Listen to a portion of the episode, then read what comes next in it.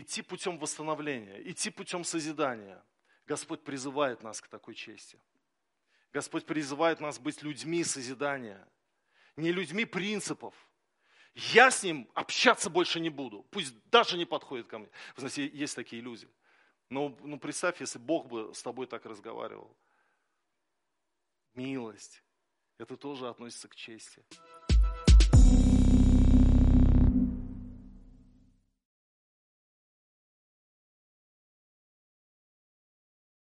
А сегодня я буду проповедовать о чести. И я уже сказал об Урале, да, то, что мы были на Урале, и на этом семейном выезде, где мы были с Кристиной, а, проповедовал также епископ Алексей Кобелев. И он говорил о семье, о семейных ценностях, и начал говорить о чести. И я впервые в своей жизни, наверное, слушал слово о чести – Потому что раньше для меня, для моего разума честь относилась вот дворянская честь, честь гусара, честь такая, как тире-гордость. Э, и для меня это не коррелировалось с христианской верой.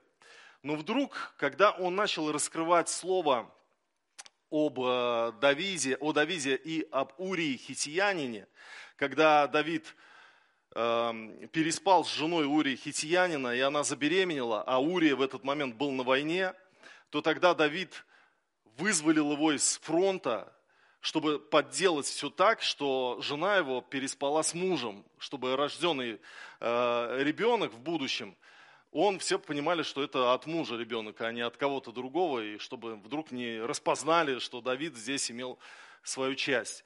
И когда Урий Хитиянин приехал, Давид ему говорит, ну все, иди домой к жене своей. И вот пастор Алексей рассказывал о мужчине, который испытывает, конечно же, либидо свое, сексуальную энергию, который голоден, который давно жену не видел. И, конечно же, он побежал домой и возыметь такую возможность близости с своей супругой. Но Урия не идет домой, Давиду доносит – что Урия ушел э, в шатры другие с воинами там спать, он не пошел домой. Тогда Давид призывает его и говорит, Урия, а почему ты домой-то не пошел? Он говорит, а как я могу пойти домой в то время, как наши ребята, они проливают кровь сейчас на поле боя, как мой генерал Иав, он там, в горячих точках, а я сейчас пойду развлекаться с женой своей. Нет, сейчас не то время. Я должен быть хотя бы не плотью, но духом со своими ребятами, со своими воинами. И вот э, пастор Алексей, он говорил о чести, о чести как о высоких нравственных ценностях, которые есть у человека, который предан, который верен своим словам. И я подумал, а ведь это такая актуальная тема для христианства сегодняшнего, когда мы видим, что кто-то кого-то кидает на деньги, когда мы видим, что кто-то бросает свою жену, прожив с ней много лет, когда мы видим, что у человека как бы нет чести, но он находит какие-то жизненные оправдания и говорит, да все так живут, да в принципе э, он сам там виноват или она сама. И я подумал, это очень серьезное слово, когда мы говорим о чести христианина, как о достоинстве христианина, который верен своим словам, у которого есть высокие моральные требования по отношению к себе, у него есть ценности, э, который не подведет, э, с которым можно э, идти любо, на любое дело и положиться на этого человека, и который не предаст тебя в минуты слабости. Это важно, это ценно, и это есть в Писании. Но сегодня я хотел бы предложить вам другую библейскую историю, где на передний план также выходит понятие чести. Мы поговорим об Иакове. Иаков, который когда-то был слаб, который когда-то предал, можно так сказать, своего брата. Он был маменькиным, хитрым сыночком. Но в его жизни произошла метаморфоза, преображение. Вдруг мы видим, что Иаков становится другим человеком – вдруг мы видим, что Иаков становится мужем, мужем Божьим, у которого возникают Божьи ценности в его характере. Давайте мы откроем Бытие, 31 главу, и прочитаем с 38 по 41 стих. А, Иаков говорит Лавану, отцу своей жены, «Вот 20 лет я был у тебя, овцы твои и козы твои не выкидывали, овнов стада твоего я не ел, растерзанного зверем я не приносил к тебе, это был мой убыток. Ты с меня взыскивал, днем ли что пропадало, ночью ли пропадало. Я томился днем от жара, а ночью от стужи, и сон мой убегал от глаз моих. Таковы мои двадцать лет в доме твоем. Я служил тебе четырнадцать лет за двух дочерей твоих и шесть лет за скот твой, а ты десять раз переменял награду мою. И мы видим, что Иаков уходит от Лавана мудро, в свое время, красиво, благословенно, без какого-то неисполненного слова, неисполненного обязательства. И он описывает эти годы, эти 20 лет своей жизни. Вы знаете, вот первая мысль, которая здесь вот вырисовывается, что Иаков, будучи благословенным, страдал. И это значит, что благословение и страдание – это не противоположные понятия. Человек страдающий может быть благословенным, и человек благословенный может быть страдающим, то есть проходить какие-то жизненные невзгоды и испытания. Итак, мы видим, что он говорит, 20 лет я э, служил тебе, это были 20 лет тяжелой работы. Ты с меня взыскивал, я томился от жары, ночью замерзал, постоянно не досыпал.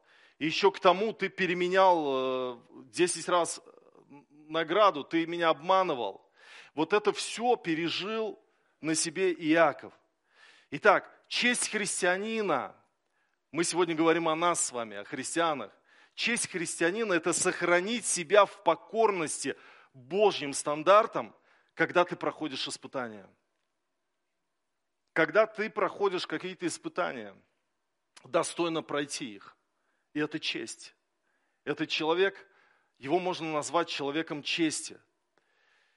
В произведении Виталия Закруткина «Матерь человеческая» главная героиня – Мария, потерявшая жену, фашисты убили ее мужа Ивана и сына Васятку, они повесили их.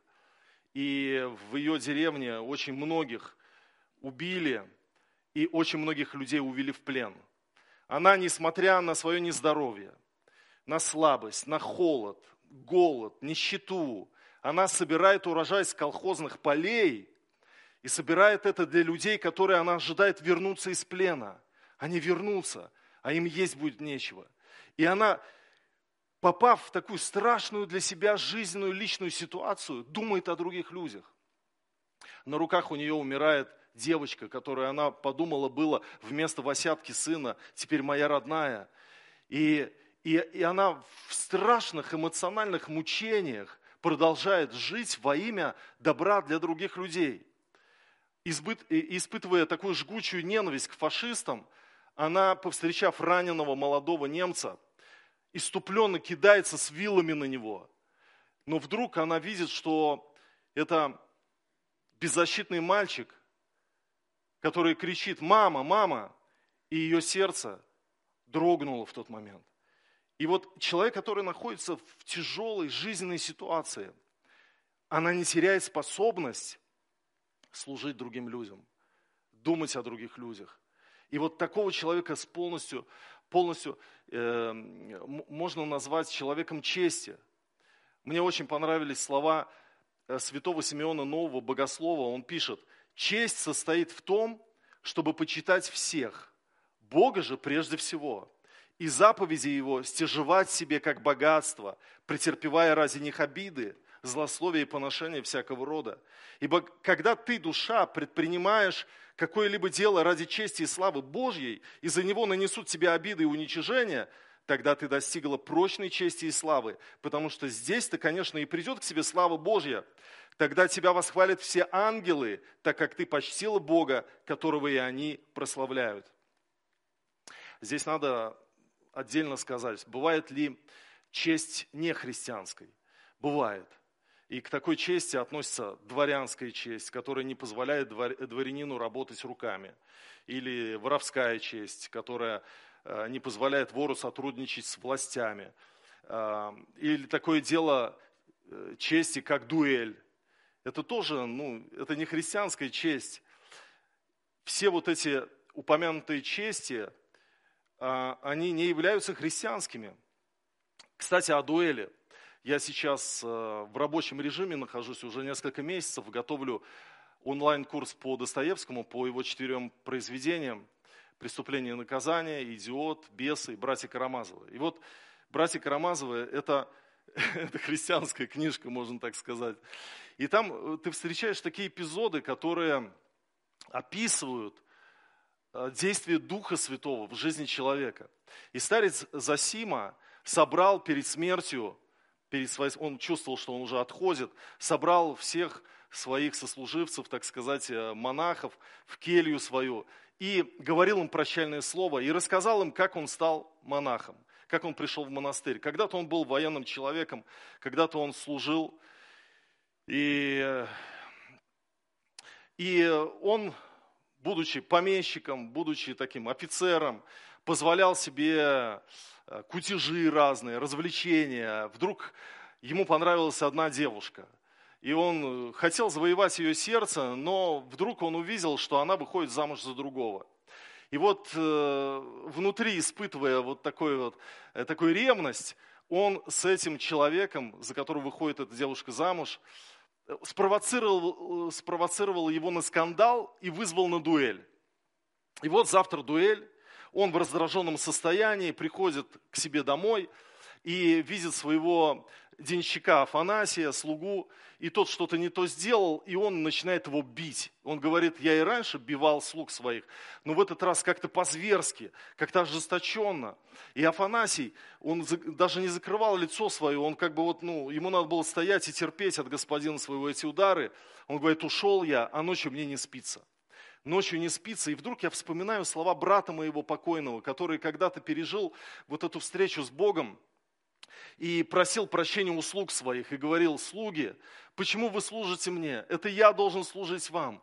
И, и вдруг он на него сходит вот эта благодать, и этот, этот Зиновий, этот офицер, так сказать, этот э, военный человек, еще не старец Засима, он идет к Афанасию перед тем, как ехать на стрельбище, на дуэль, и говорит, открывая дверь, Афанасий еще спит, он говорит, Афанасий, прости меня, Афанасий смотрит на него большими глазами и говорит, барин, вы что?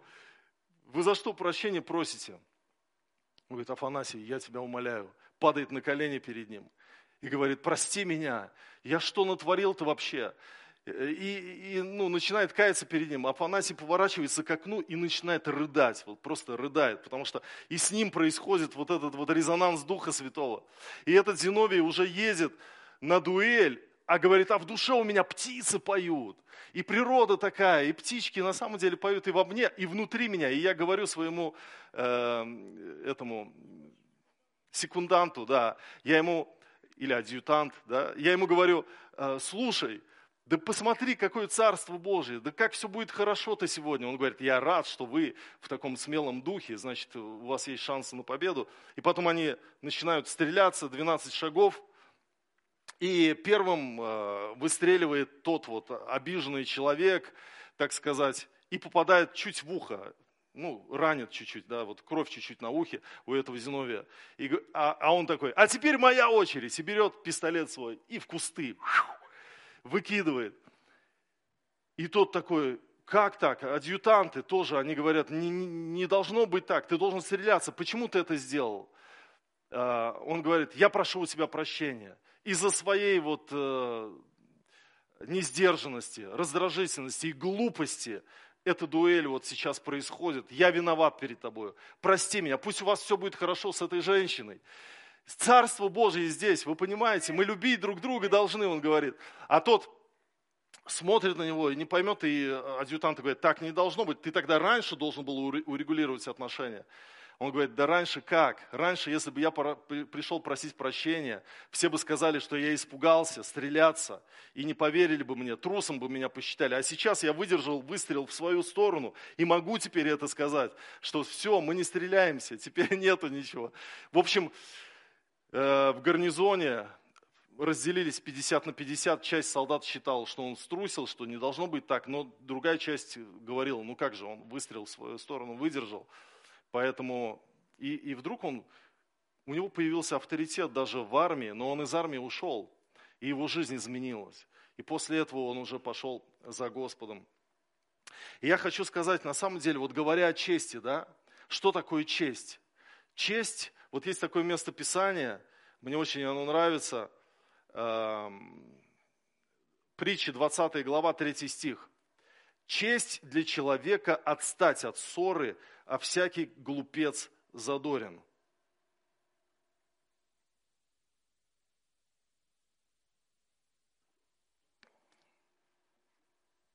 Иногда тебе кажется, что доказать свою правду – это честь. И вот, вот здесь надо сказать, что чувство несправедливости, вот этот индикатор, что поступили с тобой несправедливо, он от Бога. Вот из-за того, что у всех у нас есть это чувство, что несправедливо кто-то поступает по отношению к кому-то, это по Иммануилу Канту говорит о том, что в нас есть отголоски того царства, которого здесь на земле нет. То есть мы реально тяготеем к Божьему, потому что э, в нас есть вот это чувство, что справедливость должна быть восстановлена. И на самом деле молиться перед Богом за какую-то ситуацию, в которую ты попал и с тобой поступили несправедливо, необходимо. Тебя, может быть, завалили на экзамене, может быть, отказали в визе, несправедливо, как тебе кажется. Может, тебя бросил парень, уволили с работы, не заметили того, что ты сделал, а ты сделал доброе что-то, да? Отдали награду другому, тебя обманули, кинули тебя на деньги. И вот если что-то пошло вопреки правде, ты чувствуешь оскорбление, конечно же, нужно изливать сердце перед Богом. И в Псалме 36, в 6 стихе написано, «И вывезет Он как свет правду твою, и справедливость твою, как полдень». То есть случится ли это на этой земле или в вечной жизни, но у Бога твое дело. У Бога твое дело есть.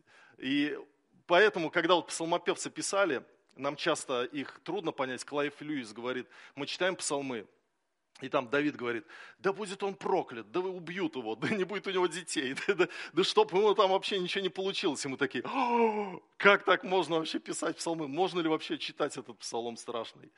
Но он говорит, псалмопевцы, они были очень искренни перед Богом, они же Богу это изливали. Они не стыдились своих чувств, и, и ну, Бог, Он ну, понимает то, когда в твоей жизни происходит несправедливая скорбь или скорбь от человека, который доставляет несправедливость в твою жизнь. А, но все-таки честь для человека отстать от ссоры – Честь для человека предать дело в руки Божьи. Честь для человека сохранить моральные высокие ценности в самом себе. И вот Иаков, о котором мы читали, он претерпел такое несправедливое отношение от Лавана. Тот его постоянно обманывал, постоянно э, что-то с него забирал, не отпускал его. Но он сохранил уважение к отцу своей жены. Даже в то время, когда видел, что тот не прав – И Писание говорит, честь для человека отстать от ссоры, честь для человека попросить прощения, честь для человека отпустить ситуацию, довериться Богу. Как апостол Павел пишет, не лучше ли вам остаться обиженными? Не в том дело обиженными, не, не в духе обиды, а ну как бы обделенными в какой-то конкретной ситуации. Но родственники садятся, еще не умер тот, кто должен умереть, они уже начинают драться за, за имущество. И это бесчестие, это бесчестие. Я помню школу, 10 класс. У нас классная руководитель была замечательная, Валентина Дмитриевна. Все ее боялись. Боялись ее присутствия. Она была преподавателем по химии. И вот эта женщина такая вот стальная, железная леди, она могла построить любого, поставить на место. Она могла сказать очень какой-то вот оскорбление даже в адрес э, ученика. И все ее боялись. Э, называли ее ВД, Валентина Дмитриевна. И, в общем, э, была ситуация, когда была классная работа, и я получил свою оценку со своими ошибками, и меня она почему-то поставила три. И столько же ошибок было у других, и им поставили четыре. И вот это вот несправедливость. И вдруг я взорвался. И я начал говорить о несправедливости. То есть после уроков как-то там я должен убирать был класс. И я, почему? На каком основании? И она раскрыла свои глаза, смотрит на меня. И я уже понял, что меня несет. Я понял, что я уже труп, покойник, что все, у меня нет будущего ни в этой школе, ни в этом классе. Э, в общем, пришла после этого скандала директриса. И она говорит, ты представляешь, что он говорит сейчас? И та меня осудила. Я думаю, все, это был последний мой день в школе. Я ушел, я осознал свою горячность, я осознал, что я натворил. Я побежал к тете Вале с тетей Леной, к моим духовным мамам. Я говорю, я хочу исповедоваться. Что со мной произошло? Кто меня за язык тянул? Я вообще не знаю. Я встал на колени, они за меня молились. Но я понимал, что для Валентины Дмитриевны, вот просто на следующий день подойти и сказать, Валентина Дмитриевна, простите меня, это, это наоборот, это не честь для нее была, и она бы ну, увидела в этом слабость мою. И я принял решение, что я просто буду отличником по химии. И таким образом ну, завоюю ее сердце. И я стал эту химию изучать. Я в ванной сидел с учебником, на улицу не ходил. Я просто погрузился в химию, в формулы, в валентности, вот в эти все. И у меня пошли пятерки. И итоговая пятерка по химии. И она меня полюбила. Вот представляете, она, она это увидела. И она однажды это сказала, она говорит, вот, Сухов, Сережа, молодец.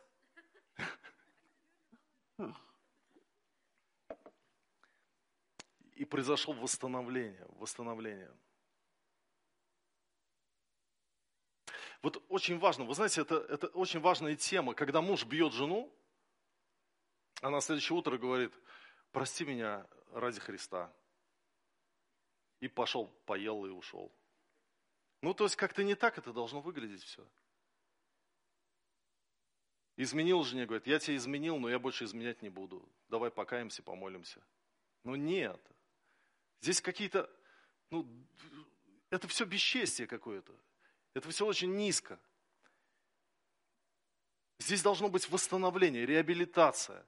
Здесь должен быть серьезный подход. Работа над э, отношениями, работа над собой. Когда ты понимаешь, что, слушай, во мне, оказывается, зверь такой живет. Избавьте меня, помогите мне восстановиться. Честь. Очень многие христиане прощенные и чувствуют себя праведными – но при этом не имеют чести. Исполнить слово, быть верным делу, а, попросить прощения, восстановить отношения. И вот в жизни Якова мы видим, это уже другой человек. И вот он идет уже, у него семья, у него богатство, которое он заработал за 20 лет жизни. Он идет, а навстречу идет Исав. И Исав, который хотел убить его когда-то, и Яков об этом знал. И Яков идет и встречается с ним, и говорит, возьми вот подарок я тебе принес. Он говорит, да не, у меня своего много добра. Он говорит, возьми, возьми, это подарок тебе. И они потом обнялись там. Это человек, который сначала убегает, но потом что-то происходит, и он уже не убегает от проблемы, он идет навстречу проблеме, он идет ее решать. Это, ну, это серьезный подход, это личность, которая созрела внутри для того, чтобы идти путем восстановления, идти путем созидания. Господь призывает нас к такой чести. Господь призывает нас быть людьми созидания, не людьми принципов. Я с ним общаться больше не буду, пусть даже не подходит ко мне. Вы знаете, есть такие люди. Но ну, представь, если Бог бы с тобой так разговаривал – милость. Это тоже относится к чести. Давайте встанем, помолимся.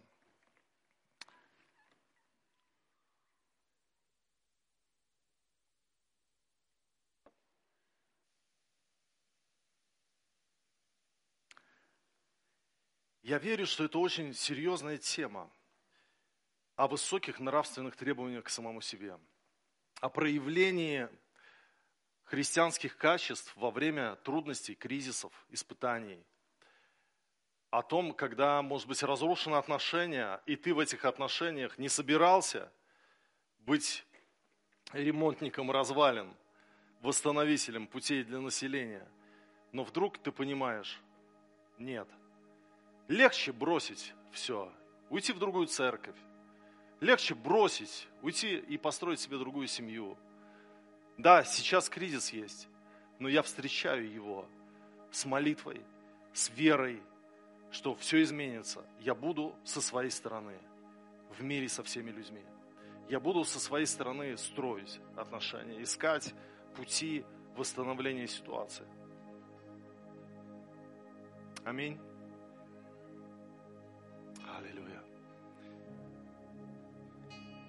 Кто-то оскорблен на своих родителей и не общается с ними.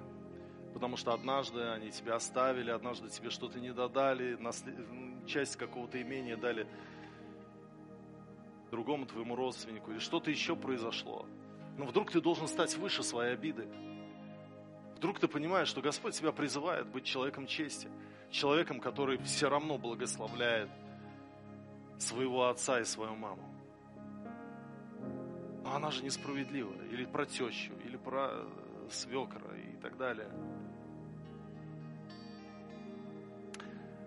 Я буду человеком Божьим. Я не буду слабым.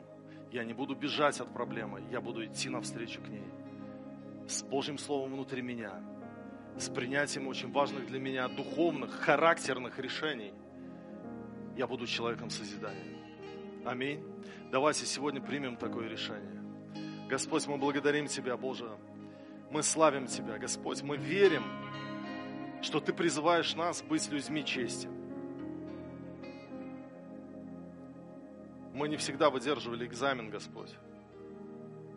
Мы бывало проигрывали самому себе, своей слабости, своей похоти. Но сегодня мы хотим, Господь, встать на Твое Слово.